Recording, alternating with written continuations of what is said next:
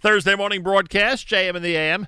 Um, we've invited Dov Lipman back on. Last week, uh, he gave us a really good perspective about what was going on. Regard- not only a good perspective, but a good uh, review of the um, ever changing situation in terms of travel to Israel from the United States. We'll ask him for an update on that. And he also has a big announcement about a brand new organization that he is now leading. And we'll explain all of that coming up right here at JM in the AM. Uh, Dov Lipman, former member of Knesset in Israel, a pleasure to welcome you back to JM in the AM.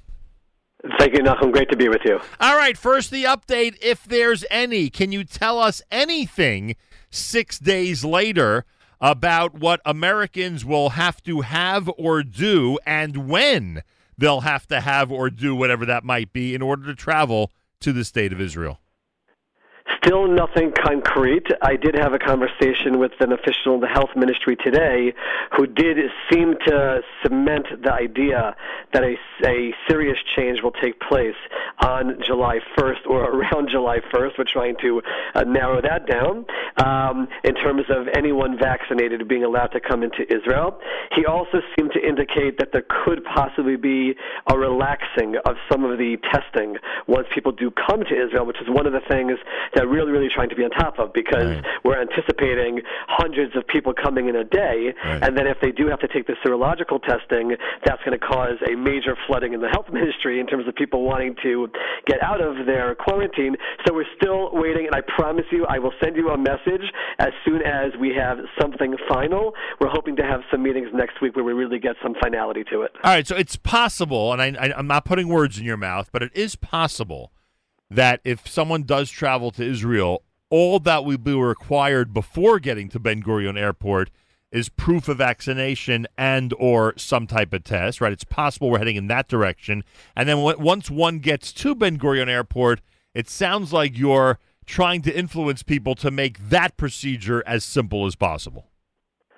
Correct, and I don't want to tell anyone in the health ministry that they shouldn't test people. Right. That's their decision to make. Right. What we're asking for is that whatever process they require, that it should be smooth and there be enough manpower and the technology is there so that it's very straightforward. I understand their desire to clarify if people are truly uh, uh, vaccinated and there might be some fraud out there, but whatever the process is, it should be smooth and simple and, and relatively uh, not time consuming so people can get on with their trip in Israel. Um, okay, Dov Lipman is with us from Israel. All right, so if somebody, I mean, and I'll end with this, I'll end this portion of the conversation with this.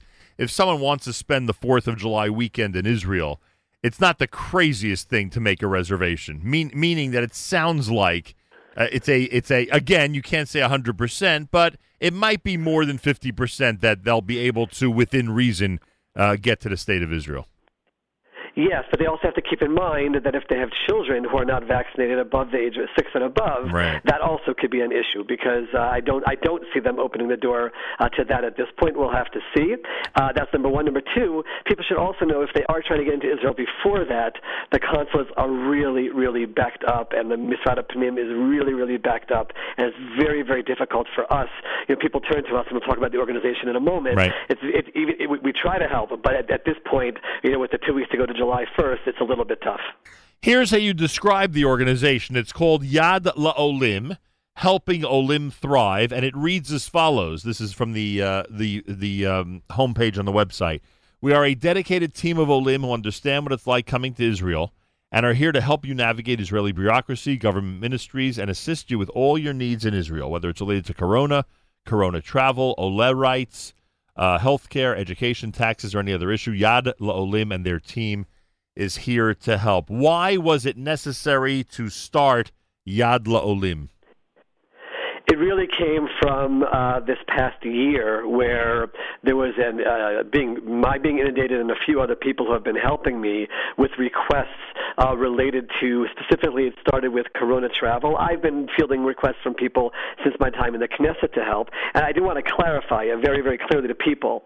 Uh, Nefesh B'Nefesh is the you know preeminent outsourced arm for government for Aliyah from North America. They're the ones who will help anybody with all of their Aliyah needs, and we've just seen a huge volume and certainly questions regarding COVID uh, that lends to you know more people uh, needing help, and uh, we're in constant contact and synergy with Nefesh B'Nefesh.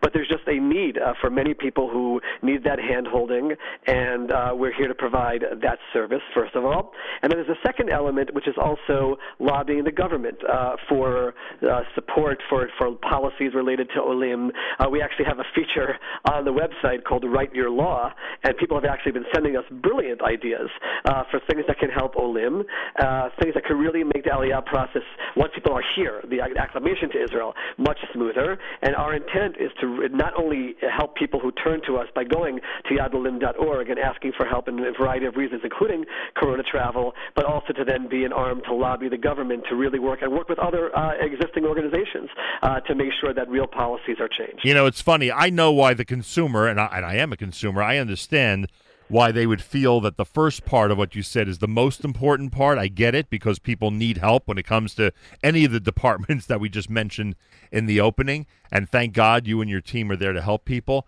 But the second part, I mean, uh, first of all, I'm sure people never even thought of it. Uh, but I can't imagine that it was ever addressed or ever really taken very seriously. And that is, if I have this correct, that that Anglo Jews, you know, uh, Israelis, Anglo Israelis, uh, need to be represented in the Knesset, not necessarily with a proper person to represent them, but with proper uh, laws and regulations. They may bring to the table, as you just described, you know, something that the Knesset will be more than happy to pass or that'll easily get through uh, that no one's ever thought of before, that will simply make life for Olim in Israel easier or, you know, in a, in a more sensible manner, uh, will bring to the attention of Israeli officials things that they may not have considered uh, that Americans or other Anglos are thinking of.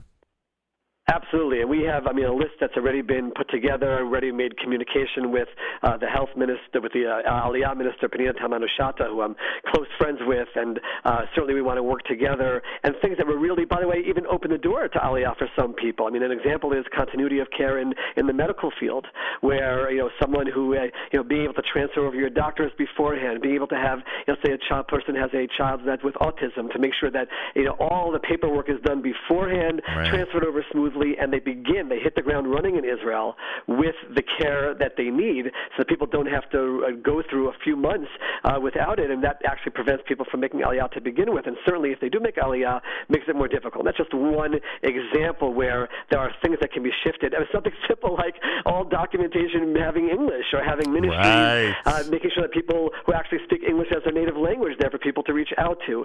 So our, our goal in Yad Olim is really to uh, be able to make that difference on this side of the ocean in Israel when people uh, get here and play our role in, in the effort to smooth the Aliyah process. We are in the middle of our launch campaign right now. It's yadlolim.org slash donation. Uh, anyone who wants to be part of it and, and help us uh, succeed in this mission, certainly welcome to go to that site, yadlolim.org slash donation, and help us out. You know, one of the things I think uh, would really go under your umbrella would be licensing. There, there are people in different professions that require special licenses in Israel or, or any country, frankly.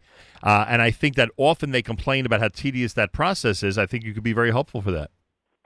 That that's for sure, and also a, a recognition of degrees is right. an issue. There are people right. who have degrees, and the process to go through here. I have a, a, list of people who they have a master's degree, but because of the lack of recognition, eh, they're viewed as only having a bachelor's degree. And right. there's a lot of things where if we sit down together and we're really advocates and like you said, it's not a, a political party. It's, it's just an effort of all the Olim coming together and saying this, and we want to be that representation to say these are things that have to change, and it's such a simple change that can be made if we just have that dialogue and we have the ability to sit together with them and get those policies in place. And by the way, I think historically there are plenty of precedents, right? There are those who, at the right time, represented Yemenite Jews in the Knesset and uh, and and Russian Jews in the Knesset. Once once Aliyah got to a certain point, people realized that community communities, you know, had special needs that had to be addressed. Absolutely, and uh, we, we, people uh, every time there's an election here in Israel, people talk about oh we have to have a an Anglo political party, and I actually say it's a mistake. We're all over the political map. Right. Uh, everyone should vote, you know, based on their issues. Uh, but yes, there are clearly uh, policies that unite all of us together, and and coming together as a force, as an organization, or a few organizations working together uh, to get those policies changed. that can make a really really big difference in people's lives and their acclamations to Aliyah Aliyah. I think it'll enable uh, uh, people who make Aliyah and, and don't stay here to, to stay here, and it'll actually uh, inspire even more people to make Aliyah because they'll hear how people are succeeding and flourishing once they've made Aliyah. The goal is to help Olim thrive. The website yadlolim.org slash donation. Y A D L O L I M dot org slash donation. Again, yadlolim dot org slash donation. Y A D L O L I M dot org slash donation. If you want to help Dov Lipman and his team uh, continue to get this organization off the ground and uh, helping more and more people. Final question, of course, uh, Dov Lipman. Uh, is Yamina and Yesh Atid still getting along? So far, they are. I, I think we have to give them a little time of grace, but they are uh, getting along. Uh, they they have an agenda. You see the Prime Minister Bennett working. And you know what's interesting is that people are seeing that there could be someone else in the position of Prime Minister, and the sky is not falling. We get up every day, and and Netanyahu is there. He's the head of the opposition. His role is to try to topple the government. That's the way the Israeli system works, and and we'll see how it plays out. But so far, uh, you know, all the ministers are getting into their positions. They're learning the ropes. They're understanding what's going on. They're setting out their agendas, and time will tell uh, if they're able to hold it together or not. I hope I see you in Israel in July, and thanks so much for joining us today. Thank you so much for having me. Look forward to seeing you here. Dov Lipman, everybody. Thursday morning broadcast, JM in the AM.